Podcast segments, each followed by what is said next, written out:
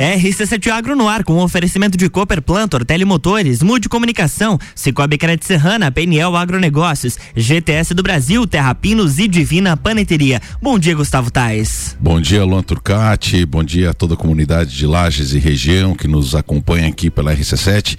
Eu sou o Gustavo Tais e você está ouvindo nesse momento a RC7 Agro, o programa aqui da Serra Catarinense que busca trazer tanto para você que está no interior, nos sítios, como para você que mora aqui na cidade, conhecimento sobre os agronegócios, sobre os nossos cultivos, sobre as nossas potencialidades, sobre o que é feito aqui em termos de agricultura, em termos de agronegócio, que envolve uma série de segmentos, né? Seja ele a agricultura convencional, a pecuária, a fruticultura que a gente tanto conhece. E hoje nós vamos estar tá falando sobre um pouco sobre as nossas florestas, então gostaria de apresentar meu convidado de hoje, o professor Adelar Mantovani, ele que é agrônomo, mas tem mestrado, doutorado em biologia e trabalha os últimos anos de uma forma muito é, intensa com a questão da nossa araucária. Então, com certeza, uma das grandes autoridades dentro do assunto aqui na região. Seja muito bem-vindo, professor Adelar. Obrigado, Gustavo. Obrigado pelo convite. É, bom dia a todos os ouvintes da Se eu puder pegar esse microfone ao seu lado, por gentileza. Isso. Isso. Vamos experimentar esse aí agora, professor. Agora sim. Já cheguei a ouvir o, o microfone. Isso. Bom dia, seja bem-vindo. Bom dia, bom dia Luan, bom dia Gustavo, obrigado pelo convite, bom dia aos ouvintes da RC7. É isso aí, professor. Olha só, hoje então nós vamos falar sobre as araucárias de Santa Catarina, professor. Parece algo simples, mas o senhor vem estudando isso tranquilamente há mais de uma década, né? Não é algo simples de, de, de, de, de, de se falar sobre araucária, né, professor? É, com certeza não. É uma espécie super importante para nós no estado, bem como para o sul do Brasil, praticamente é onde ela ocorre, né? também ocorre em São Paulo, mas em populações pequenas, na Serra da Mantiqueira. E para nós aqui foi um recurso no passado super importante do ponto de vista econômico e faz parte do nosso dia a dia, né? Ela produz uma semente de altíssima qualidade nutricional e também a madeira que, que nos proporcionou aí um desenvolvimento econômico no passado. Uhum. Professor, o, o tema que nós trouxemos hoje, né? é, foi as araucárias em Santa Catarina, né? É, dentro dessa perspectiva, quais são os assuntos que mais chegam para o senhor é, no assunto araucária? Bom, ah, digamos que dentro do, desse, desse assunto, né? O que mais chama atenção hoje é que a araucária é uma espécie que está na lista de espécies ameaçadas de extinção. Então isso traz com dentro desse cenário um problema, né? Um problema porque ela não pode ser usada na sua potencialidade total. E isso sempre tem esse questionamento, então, como é que nós podemos trabalhar com ela nesse sentido, né? Viu, professor, mas será que para a gente, tanto para as pessoas que moram no interior, no sítio, e pro, até para o próprio lagiano, para a pessoa que mora dentro do, do, do contexto urbano, é difícil entender que a gente fale que a araucária está é, tá na lista das plantas em extinção, se nós temos tanta abundância, não tem uma quadra aqui em Lages, às vezes, que dentro da própria cidade que você é, tenha uma araucária ou que você tenha um problema com uma araucária, é, é difícil para a gente entender. Tem como o senhor contextualizar o porquê disso? Sim, Gustavo, isso é importante que a gente esclareça, porque a araucária ocupava cerca de 200 mil quilômetros quadrados. Então, como eu falei, Serra da Mantiqueira, São Paulo e basicamente no sul do Brasil, Paraná, Santa Catarina e Rio Grande do Sul. 200 mil quilômetros quadrados. Hoje, o que resta dessa, dessa área de ocorrência e que de fato tem araucária é em torno de 5%. Então, nós estamos numa região ainda que tem uma quantidade significativa. E nós temos que ser inteligentes e trabalhar bem com essa com esse cenário de hoje, né? Então, nós temos aí um potencial muito grande e nós temos que tentar desenvolver estratégias de uso e também de conservação dessa espécie.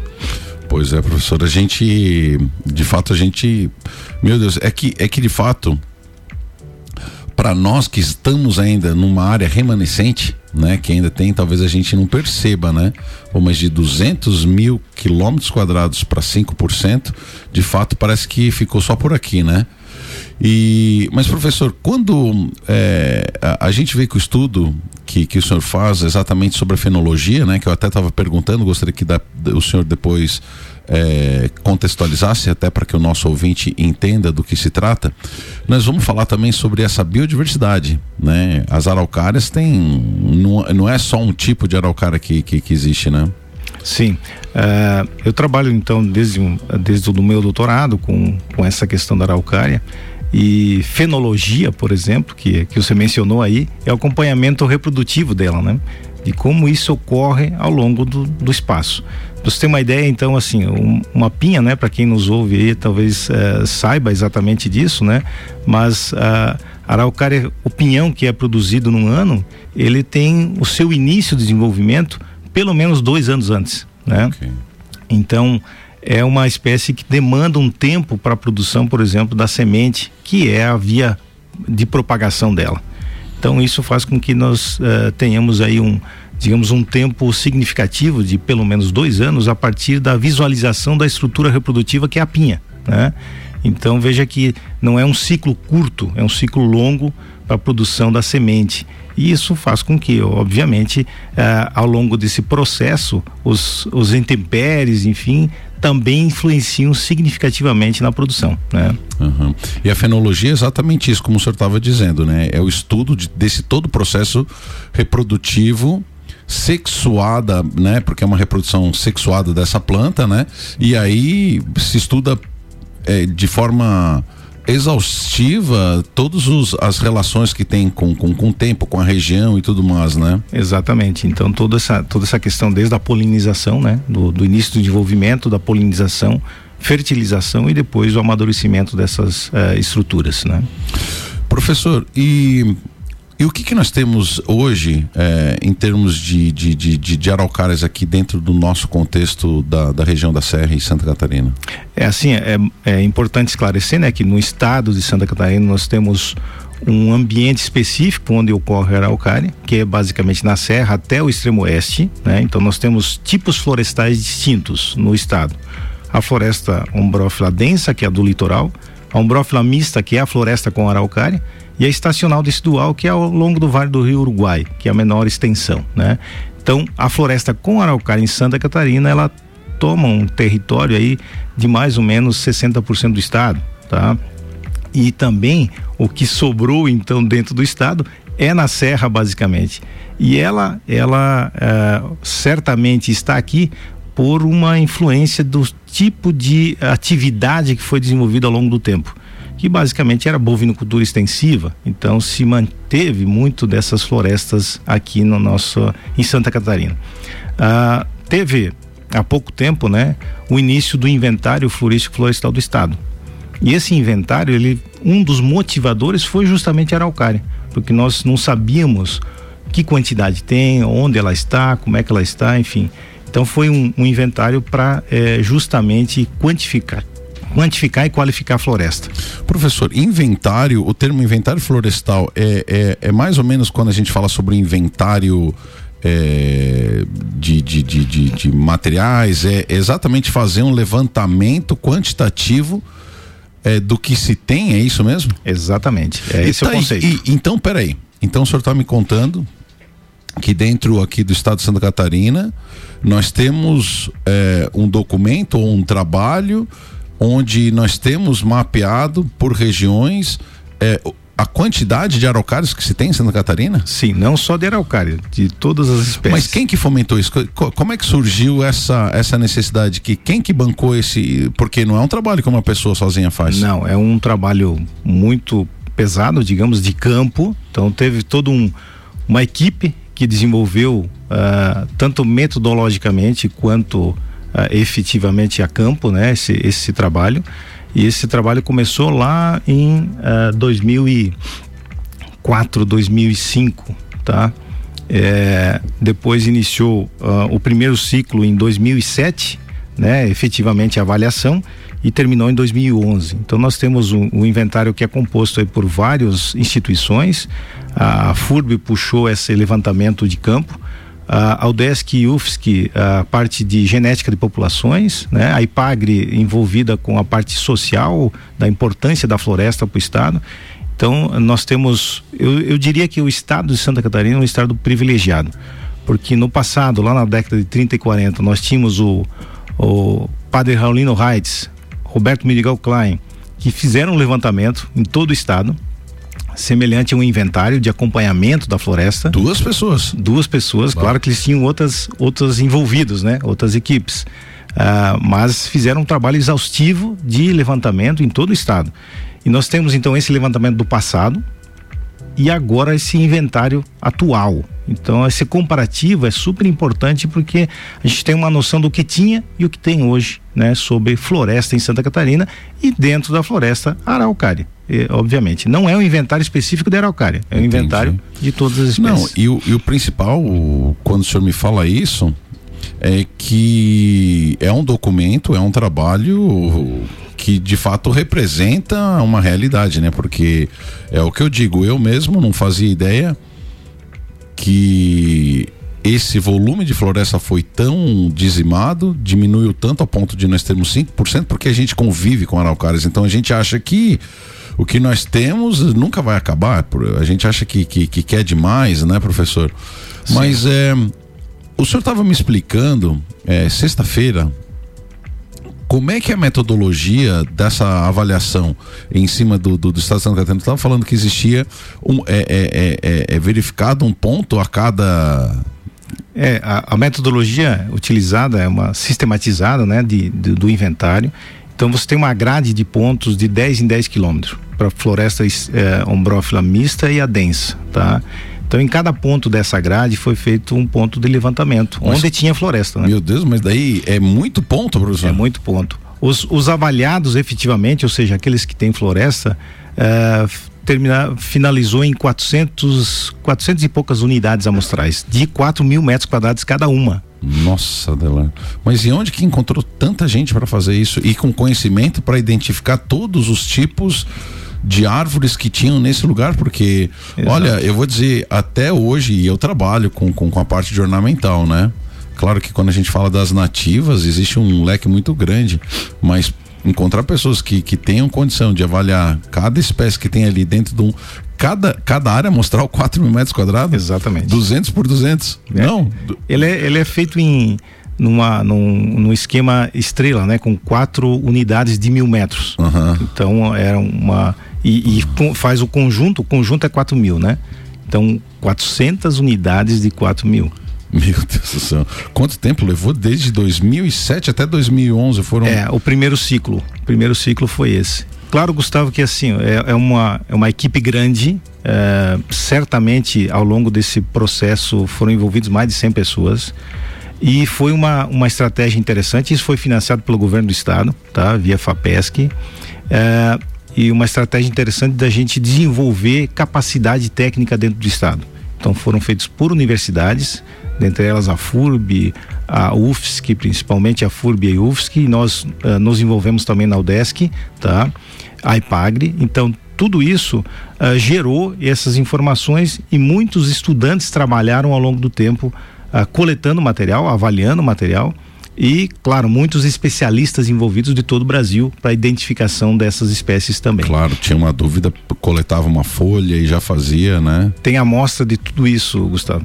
E onde que estão essas amostras? Essas amostras hoje estão no herbário da FURB. Tá? Ah, entendi. E eles podem compartilhar com os outros herbários do estado. Que nós temos um herbário também aqui no Temos CAV, um né? herbário no CAV, é, é recentemente registrado, então ele está é, certinho, recebendo amostras, nós coletamos, a professora Roseli é a, a, responsável, né? Então nós temos um herbário bastante Uh, digamos, ativo aqui no CAV. Legal, mas vamos colocar, explicar para a turma, que, só para a gente contextualizar, né?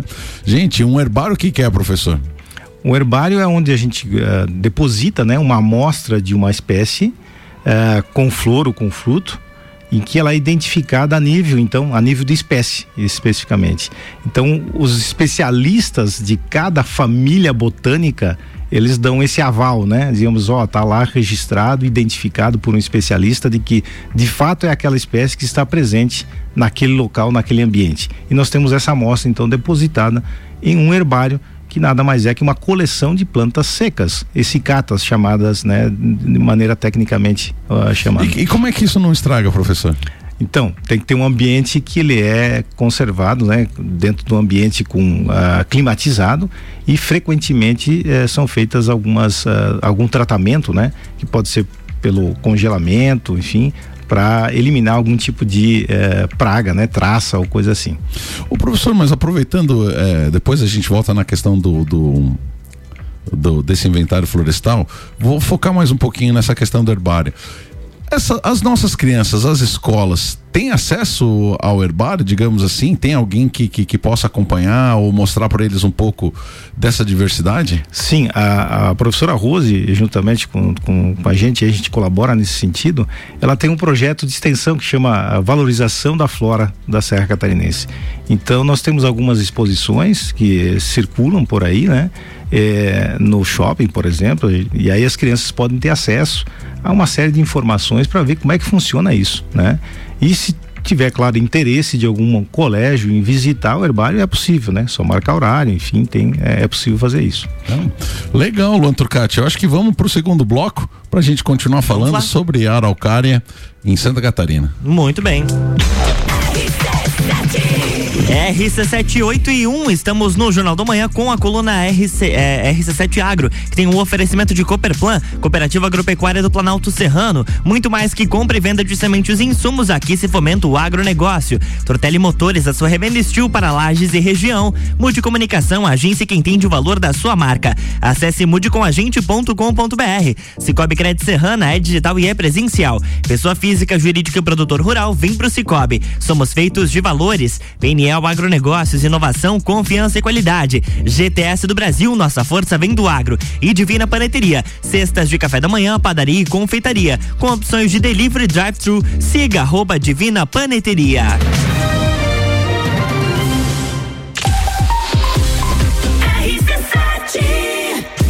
Jornal da Manhã. Oferecimento: RG Equipamentos de Proteção Individual e Uniformes. Vendas online no site loja rgepi.com.br.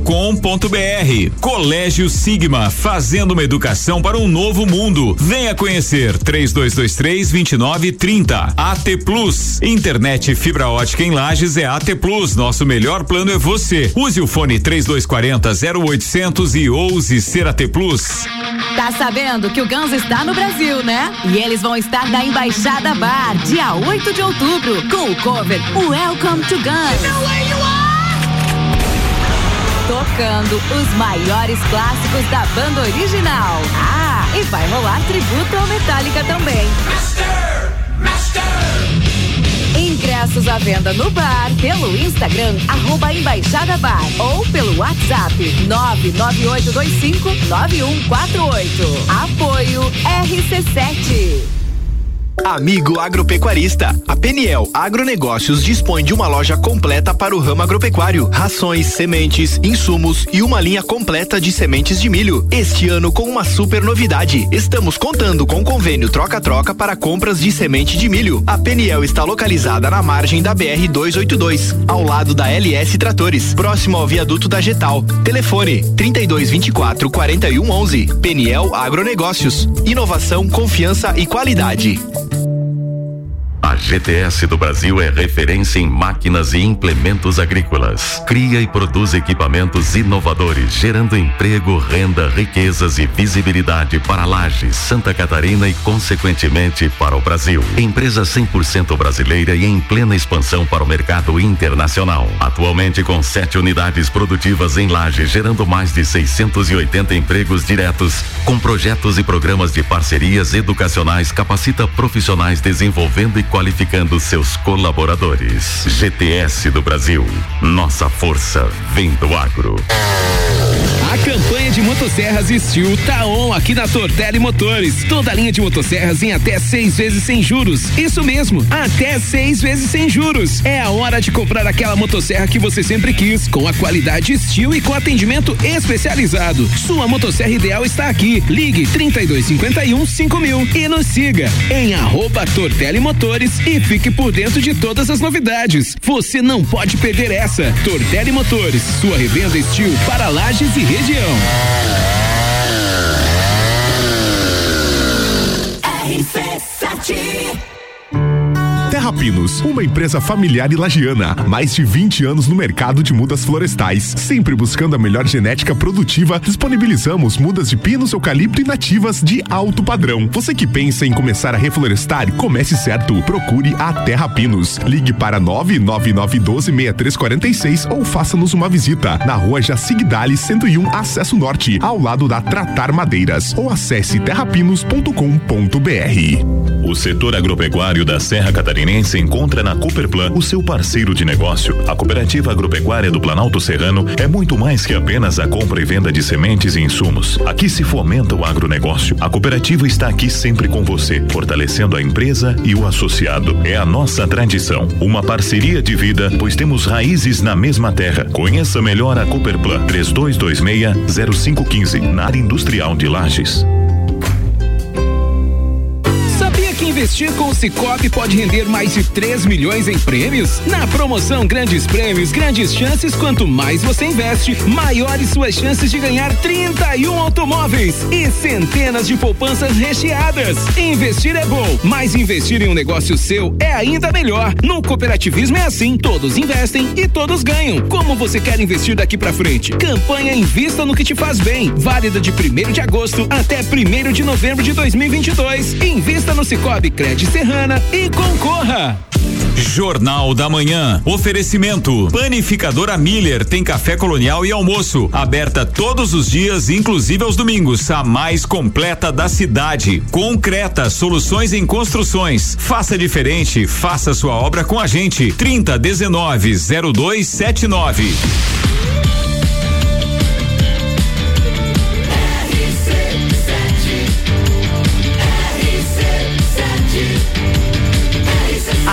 No seu rádio. Jornal da Manhã.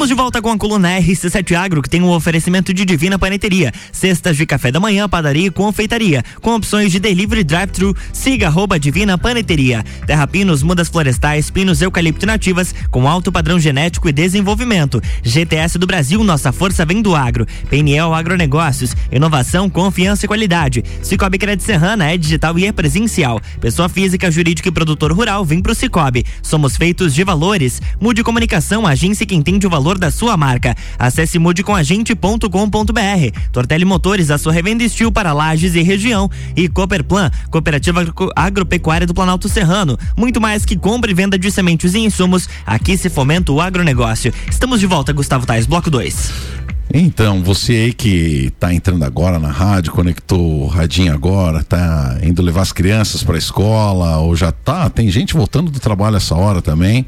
Muito obrigado aí pela sua audiência, eu sou Gustavo Tais e você está conectado com RC7 Agro, o programa que visa trazer conhecimento e informações do mundo do agronegócio aqui na nossa região. Então a gente traz assuntos aí relacionados à pecuária, agricultura, fruticultura e hoje nós estamos tendo o prazer de estar aqui com o professor Adelar Mantovani, ele que é engenheiro agrônomo e tem mestrado, doutorado na área da botânica, da biologia, né? E que trabalha já há muitos anos, principalmente com uma espécie que é a nossa queridinha, símbolo de muitas logomarcas aqui da região, professor Adelar Mantovani, que é a araucária. Então, se conecta aí com a gente que nós vamos estar tá falando um pouco mais. No primeiro bloco a gente já estava falando sobre a araucária e nós vamos seguir. Seja muito bem-vindo novamente, professor Adelar. Obrigado, Gustavo. Professor, vamos voltar naquele assunto da questão do, do, do, do, inventário florestal. Então, o senhor nos trouxe que desde 2007 e, e finalizou em 2011 um primeiro levantamento quantitativo né, em termos de número de árvores e número de espécies, principalmente, ou seja, diversidade em todo o estado de Santa Catarina. É, isso é, uma, é, um, é um marco muito grande, né, professor? Talvez, é claro que você disse que tinha referências do passado, mas envolvendo tantas instituições é, que a gente sabe que tem uma credibilidade, exemplo da, da, da, da FURB, que se eu não me engano foi o primeiro curso de engenharia florestal de, de, de, de, de Santa Catarina, ou seja, eles têm uma, uma expertise muito grande, né? Aí coloca junto EPAGRE, a UDESC, é, que sem palavras para dizer também a, a qualidade do, do, do, dos profissionais e de toda a estrutura eh, laboratorial que a gente tem, mas UFES, que é a Universidade Federal Santa Catarina, quando junta uma turma dessa, né, é para fazer um inventário florestal, a gente não pode ter dúvida da qualidade do, do, do que, do que foi proposto fazer, né, professor? Sem dúvida, Gustavo. Em termos eh, metodológicos, foi uma equipe grande que trabalhou, né? E, e, hoje o inventário florístico florestal do estado ele é referência para o Brasil inteiro. Então, o, o inventário florístico nacional uh, também utiliza métodos semelhantes a que nós iniciamos aqui em Santa Catarina, tá? Então é uma equipe grande que também teve a participação de profissionais de outros estados na discussão, nas discussões metodológicas de implantação desse inventário. Né? E você tem uma ideia, o que é interessante que depois desse primeiro levantamento nós temos hoje um número de espécies, né, arbóreas 2.100, mais de 2.100 espécies catalogadas no estado. Quantos, né? professor, repete? 2.100, mais de 2.100. Ou seja, a araucária é uma? É uma.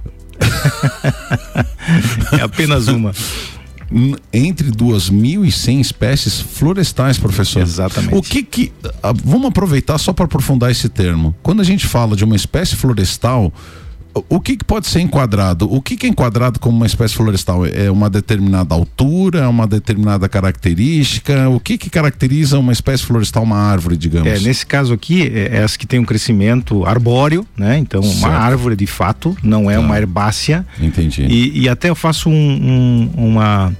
Uma, tem uma informação que é importante, que os campos, por exemplo, os campos naturais ou naturalizados não entraram nesse inventário. Então nós temos aí também uma deficiência em estudar os campos, tá? Que é, são frequentes aqui, por exemplo, na Serra, tá? Uhum. Então só foram levantados aqui, ó, os fragmentos de floresta efetivamente, né? Então essa, as árvores. Também tem um trabalho acessório aqui, um, um, inventário com as epífitas, ou seja, aquelas espécies que vivem sobre as árvores. Entendi, tá? grudados ali no tronco, Exatamente. Né, professor? professor, tá, mas vamos continuar nisso. Então, nós temos araucária é um, Pô, nós temos mais 1.900 e tantas espécies. Isso eu não imaginava que tinha uma diversidade tão grande, professor. É, esse é o grande, digamos, desafio em trabalhar com a floresta tropical e subtropical, né, que é onde nós nos localizamos. É essa grande diversidade de espécies presentes, né? Então, o manejo, ele é complexo, de fato. De fato, o manejo dessas espécies para uso, né, ele é bastante complexo porque se pensando em sustentabilidade, você pensa que nós temos que manter pelo menos grande parte dessa biodiversidade, no caso aí das, das arbóreas, né, ao longo do processo de uso dessa, dessa floresta. Hoje nós temos uma cobertura do estado, cobertura florestal, de em torno de 38%, o que é uma cobertura muito boa. No entanto, ela tem uma qualidade que não é das melhores, tá? Peraí, vamos entender é, os números que o senhor está trazendo é, são números que só para eu eu estou surpreso com, com, com isso. A primeira informação que nós estamos falando são mais de duas mil espécies que nós temos dentro das nossas florestas. E agora o senhor está dizendo que da área do território de Santa Catarina, 38% está coberto é, com matas. Exatamente. Ué, mas estão dizendo que nós estamos tudo desmatado, professor. Nós temos quase metade do estado em floresta, professor. Exatamente, nós temos uma cobertura muito boa. Para a floresta umbroflamista, que é essa da serra, em torno de 34%. Tá? Então nós temos uma cobertura muito boa. Isso tem um projeto de acompanhamento que é junto com o inventário, tá? De acompanhamento dessa cobertura. Embora essa cobertura seja uh, expressiva, ela uh, perdeu qualidade no tempo. Tá? Entendi, tá? professor. E como é que isso acontece?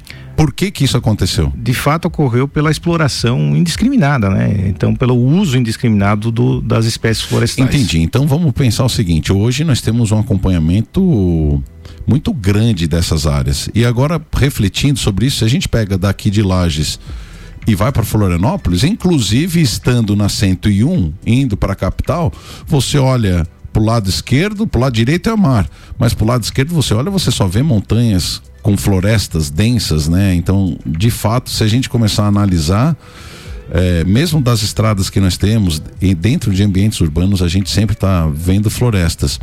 Mas quando o senhor diz que, que essa qualidade florestal, significa que as pessoas no passado, então, que não tinha tanta fiscalização, é, adquiriram ou, ou, tinham essas propriedades e tiravam madeira nobre e acabaram deixando as madeiras que não tinham tanta, tanto valor comercial como madeira? Será que é isso? Exatamente. Então, no passado, o que a gente chama de espécies. É, é, espécies arbóreas que estavam lá no topo da, da, dessa vegetação. A exemplo do que, professor? Embuia, por exemplo. É uma, uma espécie que, que a gente tem uma, um carinho especial também, né? IP. A embuia.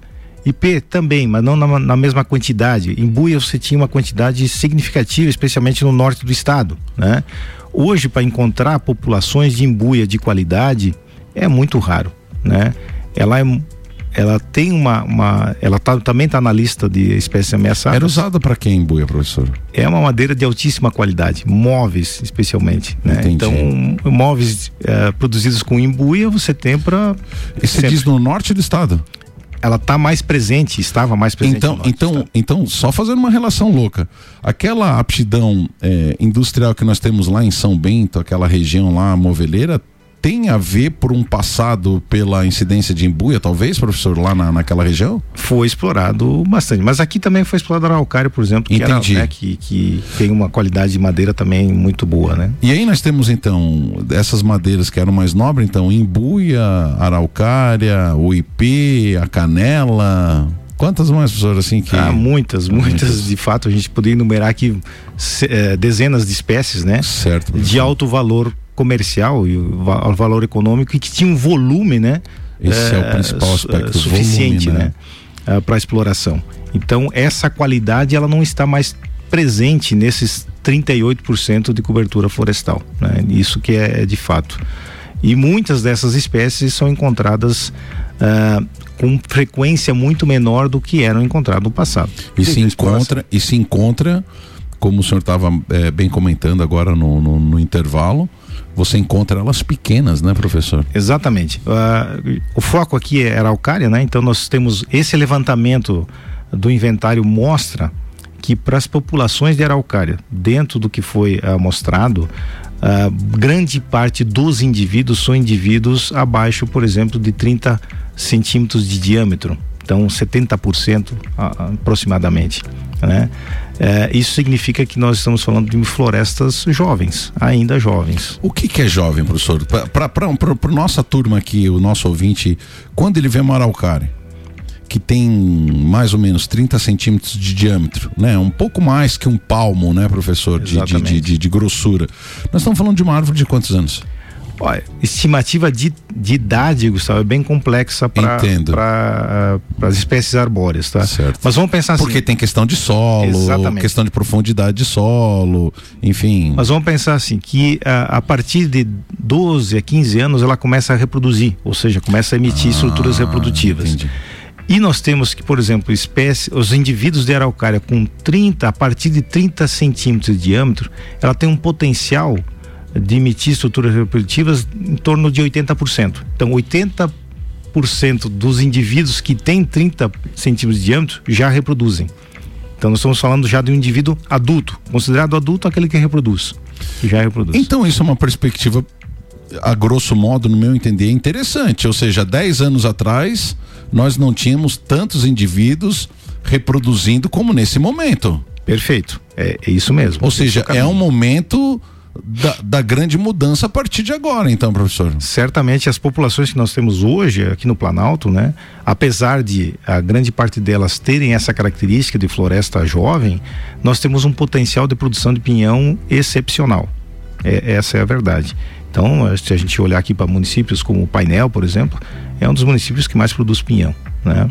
Então, esse produto pode efetivamente transformar essa, essa questão. E a gente pensar prioritariamente como uma fornecedora de sementes, né?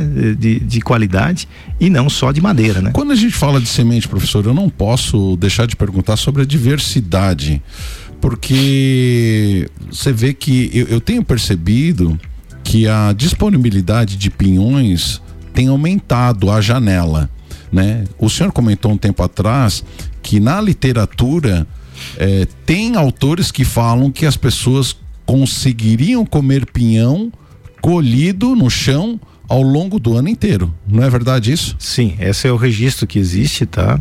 É claro que nós temos um pico de produção, que é esse que nós conhecemos, né? Mas é, quanto maior as populações de araucária, tem, obviamente, aqueles indivíduos que são mais precoces e os mais tardios. E aí tem esse fornecimento fora dessa faixa uh, principal. E eu vejo, professor, que a janela, claro que existe leis, né, que aqui em Santa Catarina que abre a temporada de, de, de coleta de pinhão, né? Mas eu vejo que a janela tem se aumentado. Isso tem a ver com a diversidade dos tipos de pinhão que nós temos aqui na região? Sim, aquele precoce e o tardio, certamente. Quanto maior a população, eles vão, vão vai ser encontrado esse esse tipo, esses tipos diferentes, né? Mas uma coisa interessante que tu chamou a atenção foi a legislação com relação à colheita, né? Então uhum. existe uma data que é o é, que inicia a colheita. Eu sou uh, um defensor de não ter essa data, né? Mas sim de uh, aqueles que colhem pinhão verde é que deveriam ser penalizados, né? Então a data é muito é muito fácil de fiscalizar em função da data mas de, no sentido biológico não é uma coisa tão interessante. E no sentido de diversidade, se nós estamos falando que pode, existe a possibilidade de você colher pinhão o ano inteiro, não tem por que você colocar uma data, ou seja, se a pessoa tem pinhão maduro, ela poderia ter a, a, o direito de vender ela na, na, na época, né? E... É, eu gostaria só de esclarecer, que não é uma realidade o pinhão não, ano inteiro. Tudo tá? bem, professor, não. Eu, eu tô falando de uma literatura de quando que era? 60 e. 1940. 1940. Então, olha só, é, eu tô comentando aqui, talvez eu não tenha fundamentado muito bem o que eu falei, professor, e é importante isso que, que, que tu está me corrigindo, porque eu e o professor Adelar tivemos uma conversa no passado onde tem referências bibliográficas, ou seja, escritas de pesquisadores que já apontavam que em 1940, um pouco antes do. do né, no ciclo grande Sim, da, de, de retirada de madeira, quando se tinha bastante diversidade, talvez não estávamos no 5%.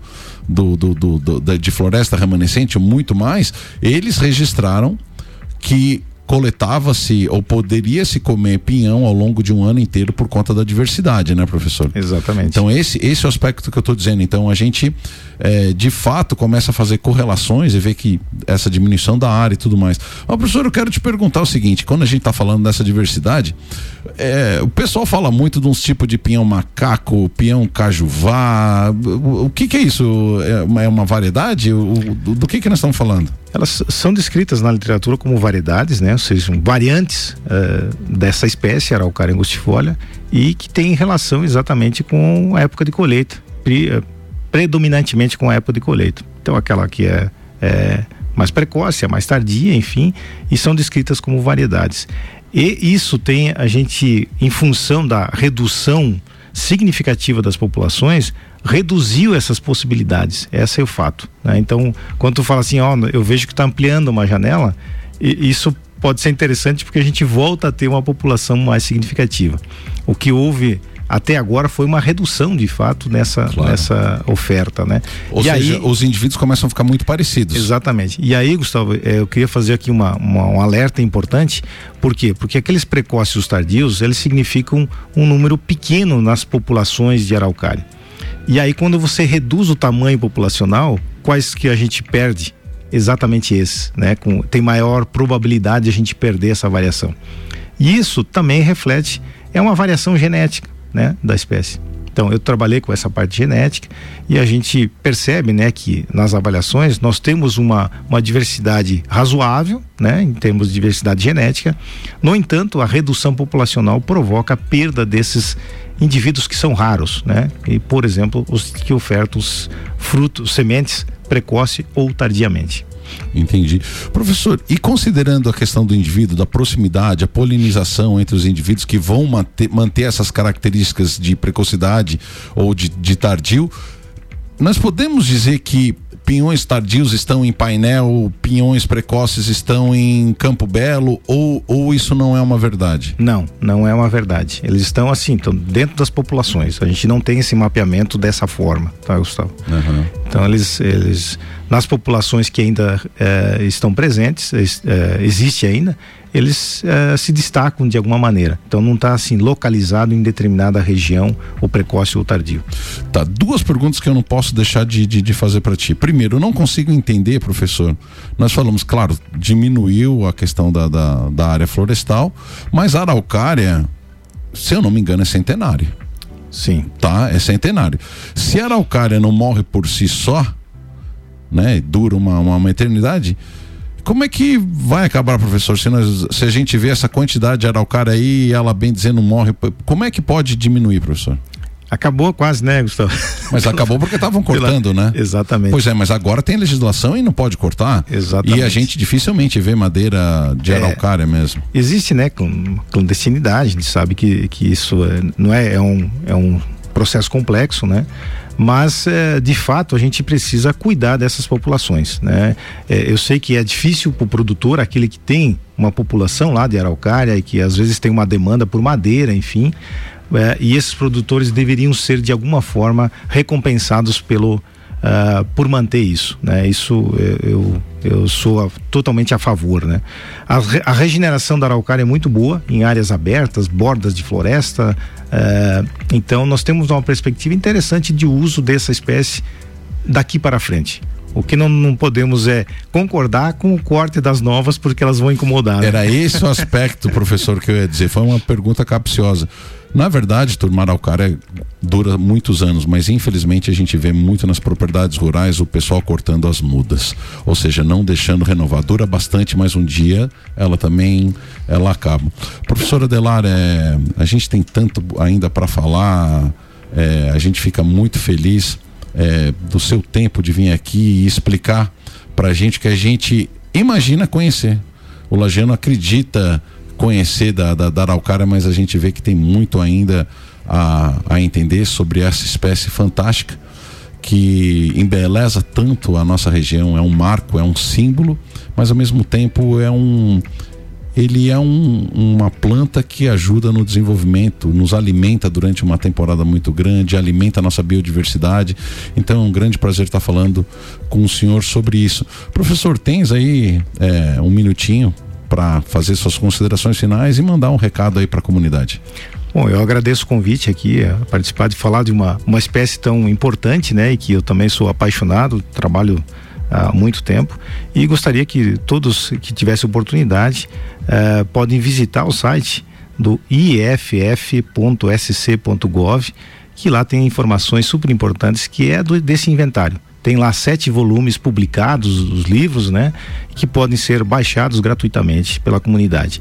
E nós devemos, obviamente, é, é torcer, né? Para que todos uh, possamos daqui um, daqui a 10, 20 anos ter a araucária à vontade para usar como madeira, como pinhão, enfim, esse é o nosso desejo, retirar ela da, da lista de espécies ameaçadas. Mas para retirar nós precisamos plantar, cuidar e não cortar. Muito é isso bem. aí, Lan Turcati. Amanhã tem mais RC7 Agro aqui no Jornal do Manhã com o oferecimento de Cooper Plantor, Telemotores, Mude Comunicação, Cicobi Crédito Serrana, PNL Agronegócios, GTS do Brasil, Terra Pinos e Divina Paneteria.